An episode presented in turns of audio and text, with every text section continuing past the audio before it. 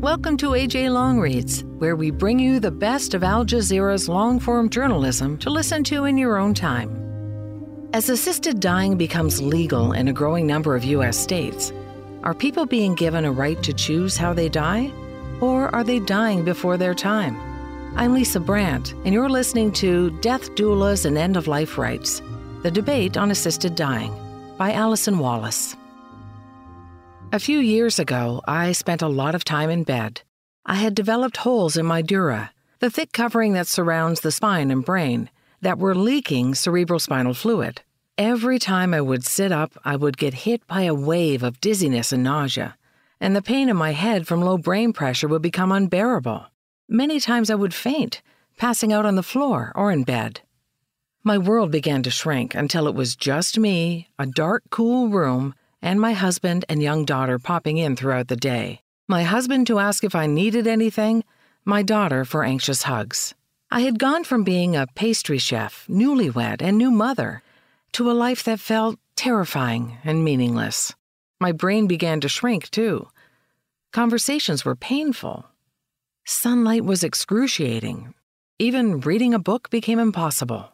My brain, thirsting for cerebrospinal fluid, the blood of the brain and nervous system, was being squeezed and sucked down into my spinal canal at the base of my skull, causing all kinds of nasty neurological symptoms. It took years to be properly diagnosed, and more years on top of that to be successfully treated. Every single day I felt like a burden. The pain never relented. Many of those days, I wanted to die. My life is exponentially better now, I am no longer suicidal and have no remaining ideation, but I do still think a lot about the ethics of suicide, and especially of medically assisted aid in dying, MAID, a practice legal in a small but growing number of states which allows a doctor to write a fatal prescription for a sick person who feels sure they want to die. Different from euthanasia, which is something done to you by a medical professional, MAID you do yourself.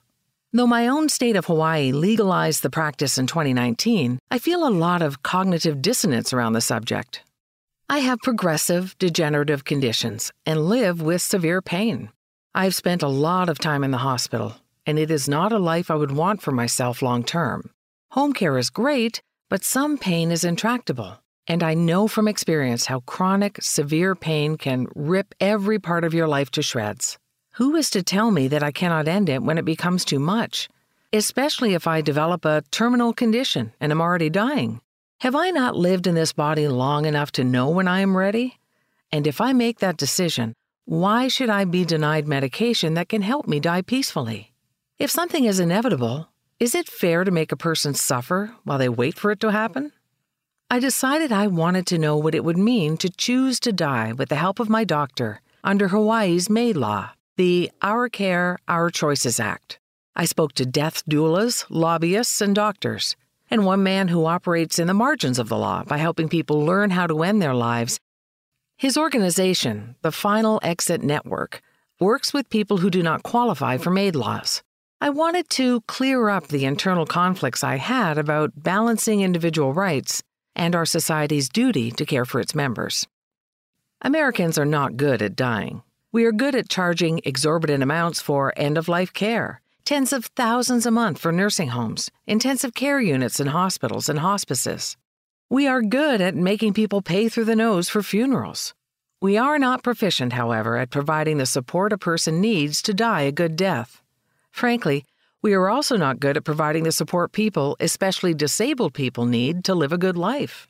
People are afraid of dying in this country because, for many of us, it occurs away from family and friends, in a hospital or institution.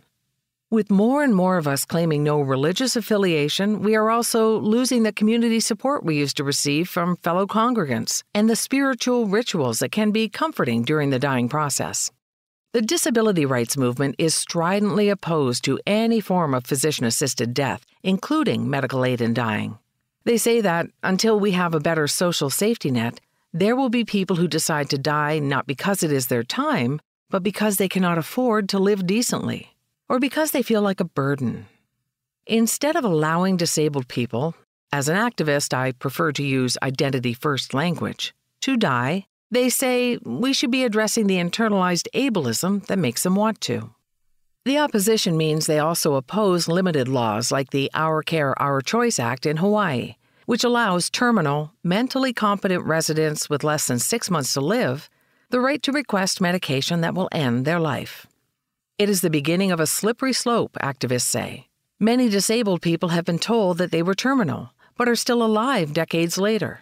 In January in Canada, a 35 year old father named Chris Gladders died with medical assistance in a filthy room in a nursing home that investigators found to be poorly managed and neglectful.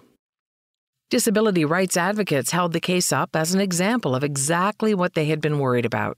If he had been able to live at home with his family and skilled care, would he still be alive today? Did he die because he had a difficult progressive medical condition, or did he really die from despair and lack of care?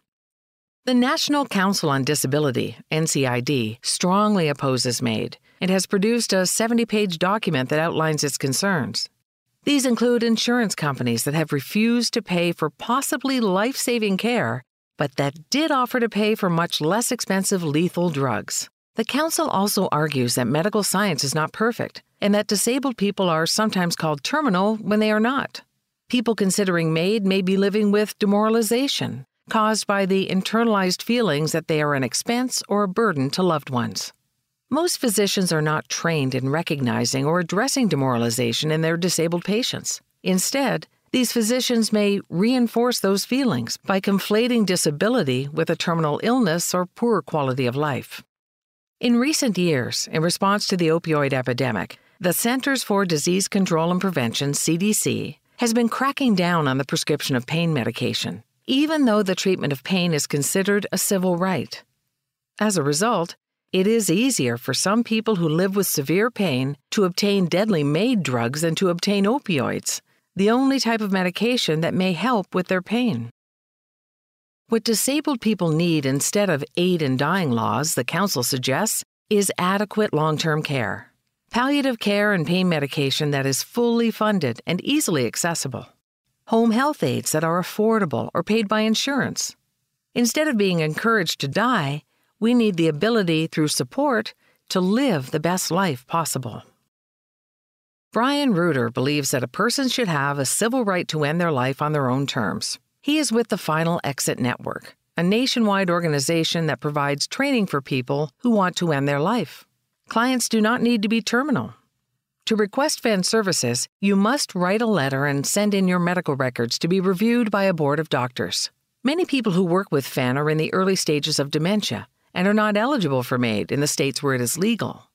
A few years ago, FEN flew a volunteer to Hawaii to help with someone's exit.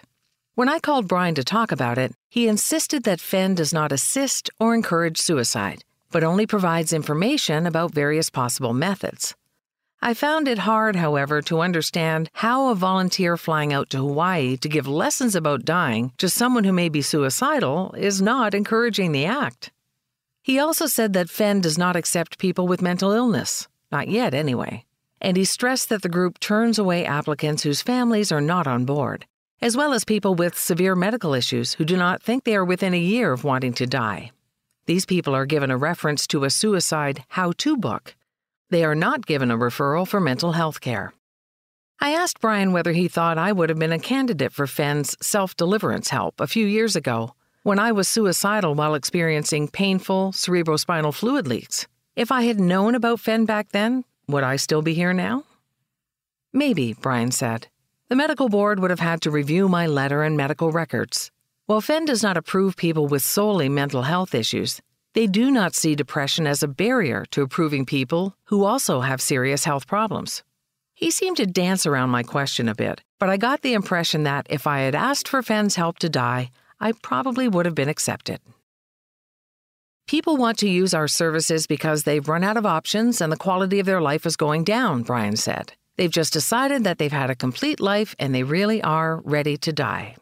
Brian seemed like a nice guy, like he would be a good grandfather. My disabled friends would call him a serial killer. I left the interview feeling very uneasy. That feeling has not gone away. Bobby Bryant and Dr. Charlotte Sharfin live on the big island of Hawaii.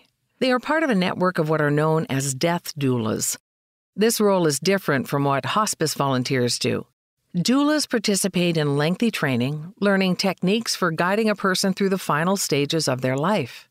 They coordinate with the client's doctors and other medical professionals and provide non medical comfort care, such as leading relaxation exercises to relieve anxiety and help with processing the anticipatory grief of their fast approaching end.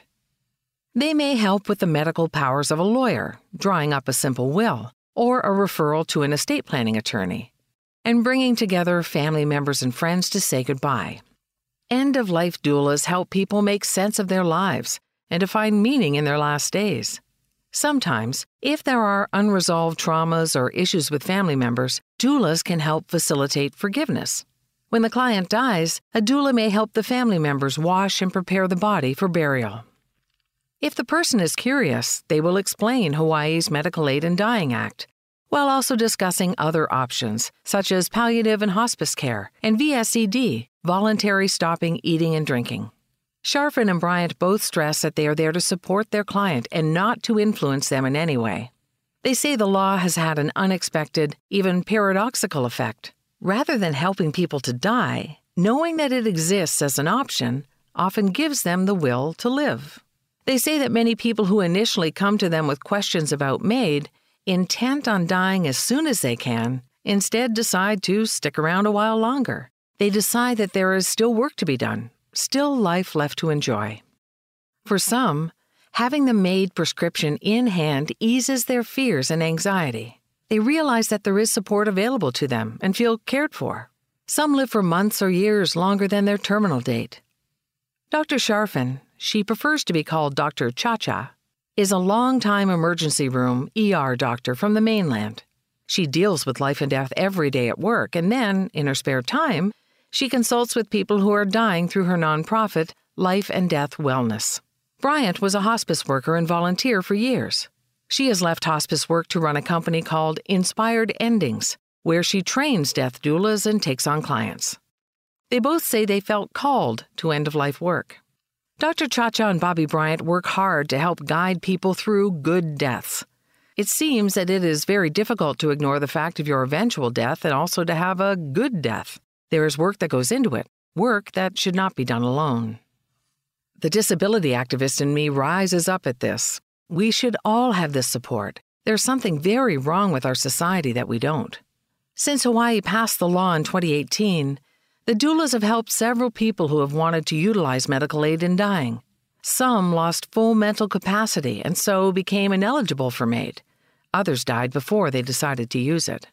One client was a middle aged woman with a young daughter. She had worked on end of life care teams along with Bobby. When she was diagnosed as terminal, she contacted Dr. Cha Cha to ask for help to utilize MAID. The woman had long talks with her friends and family about her desire to get the prescription. There was a lot of introspection and work about what it means to die, Bobby said.